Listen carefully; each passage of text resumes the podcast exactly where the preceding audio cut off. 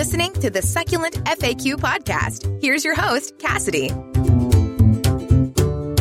Hey everyone, you're listening to episode three of the Succulent FAQ podcast. Today I'm talking about how to choose a pot or a planter for your succulents.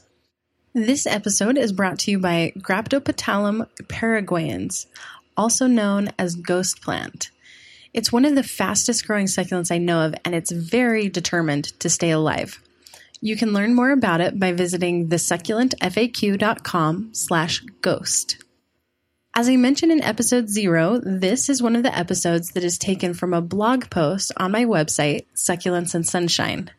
You can go to that blog post, plus get all the links and information in this episode by visiting thesucculentfaq.com slash episode three.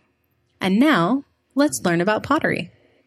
If there's one thing I love more than buying succulents, it's buying pottery to plant them in. I'm especially addicted to blue pots, and my goal is to one day have two giant teal blue pots on my front porch filled with bright orange succulents. Sounds awesome, right? But as much as I love buying pottery and planters for my succulents, it can actually be a challenging task to find the perfect one.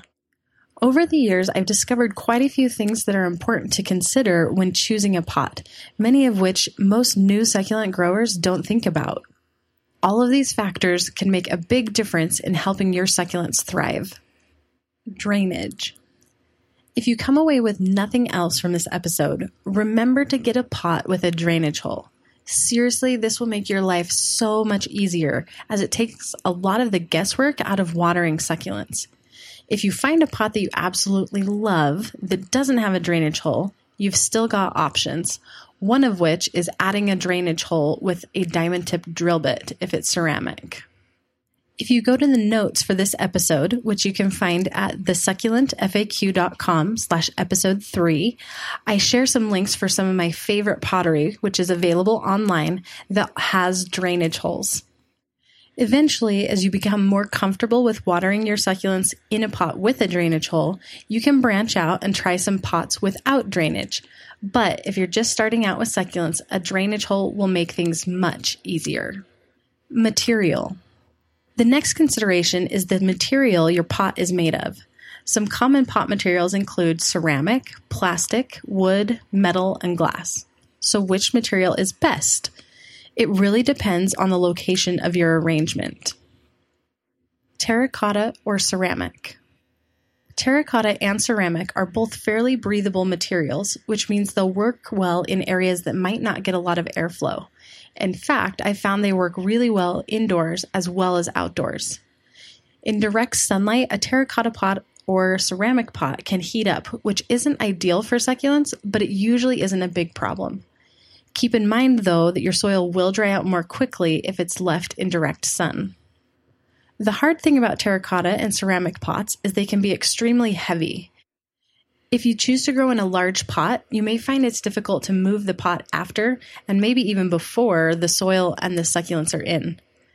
These types of pots are also quite fragile, so you have to be careful not to drop them or knock them over. Plastic. Plastic is another really popular option for pots and planters. A huge advantage to plastic is that it's not nearly as fragile as ceramic, and it's often a lot lighter. The downside is that it isn't as breathable as terracotta or ceramics. It's much harder for water to evaporate in plastic pots than pots made from other materials. But if you use a well draining soil and have a drainage hole in your pot, this lack of breathability shouldn't be an issue. Plus, plastic planters come in a huge variety of colors and shapes, which makes them really fun to shop for. Wood.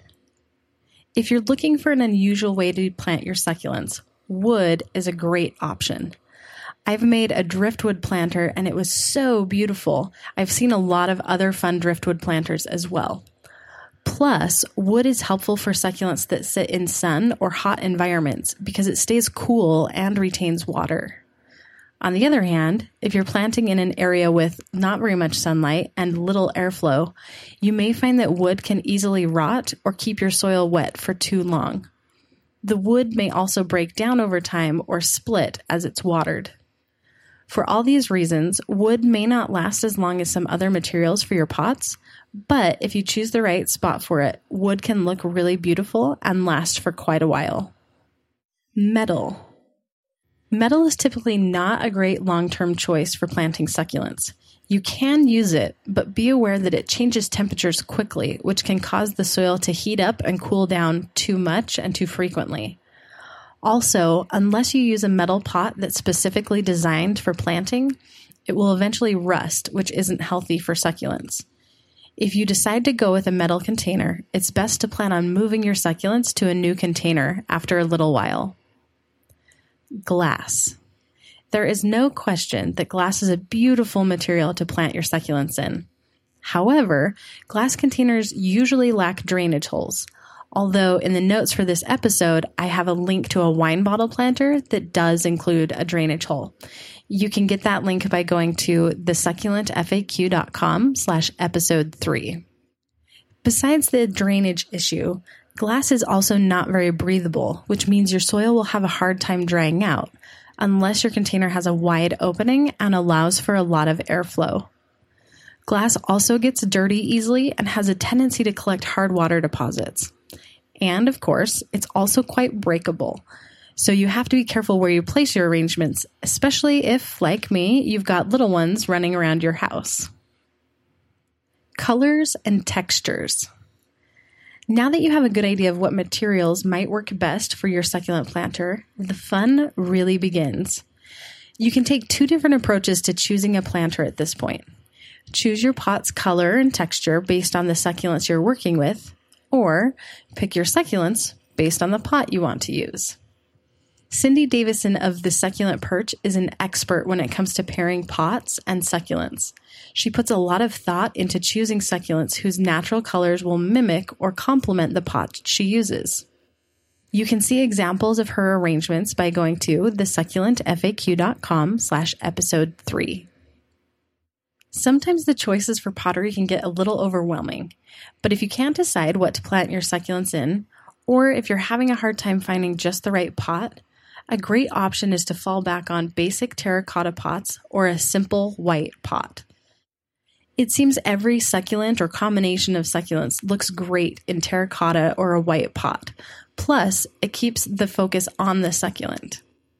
I've put together a list of some of my favorite pottery that works well with succulents. And again, you can find the links for those at thesucculentfaq.com slash episode three. Size considerations. It can often be hard to tell what size of pot you need for your succulents and arrangements. As a general rule, I recommend leaving about a half inch of space between your succulents and the edge of the pot so they'll have a little room to spread and grow. Too much space can actually prevent a succulent from growing much larger because the roots spread out before the succulent has time to catch up. If you buy a two inch succulent, a two and a half inch pot is a really good choice if you're planting it by itself.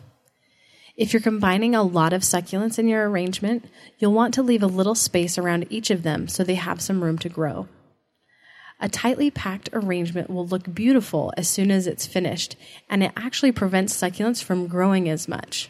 This can be good or bad depending on what you're going for. If you want your succulents to get larger and spread, give them a little breathing room to allow for new growth. You should now feel more equipped to purchase a new pot for your succulents. While there are a lot of things to consider when choosing a pot, it's still a really fun part of growing succulents. Thank you for listening to this episode of the Succulent FAQ podcast. You can find more information and the links to the items mentioned in this episode by visiting thesucculentfaq.com slash episode 3. If you're looking to really jumpstart your succulent growing skills, my course, Successfully Growing Succulents, will be an awesome resource for you. I talk about everything from buying succulents, planting, watering, bugs, and maintenance. It's all in an easy to follow, step by step format so you don't get lost or overwhelmed. Plus, I regularly host live question and answer sessions so you can get help with anything that's giving you a hard time. Come join the course and let's have fun growing beautiful succulents together just go to thesucculentfaq.com slash course. Also, if you've enjoyed this episode, please take a minute to leave a review or share it with a friend, and I'll see you in the next episode.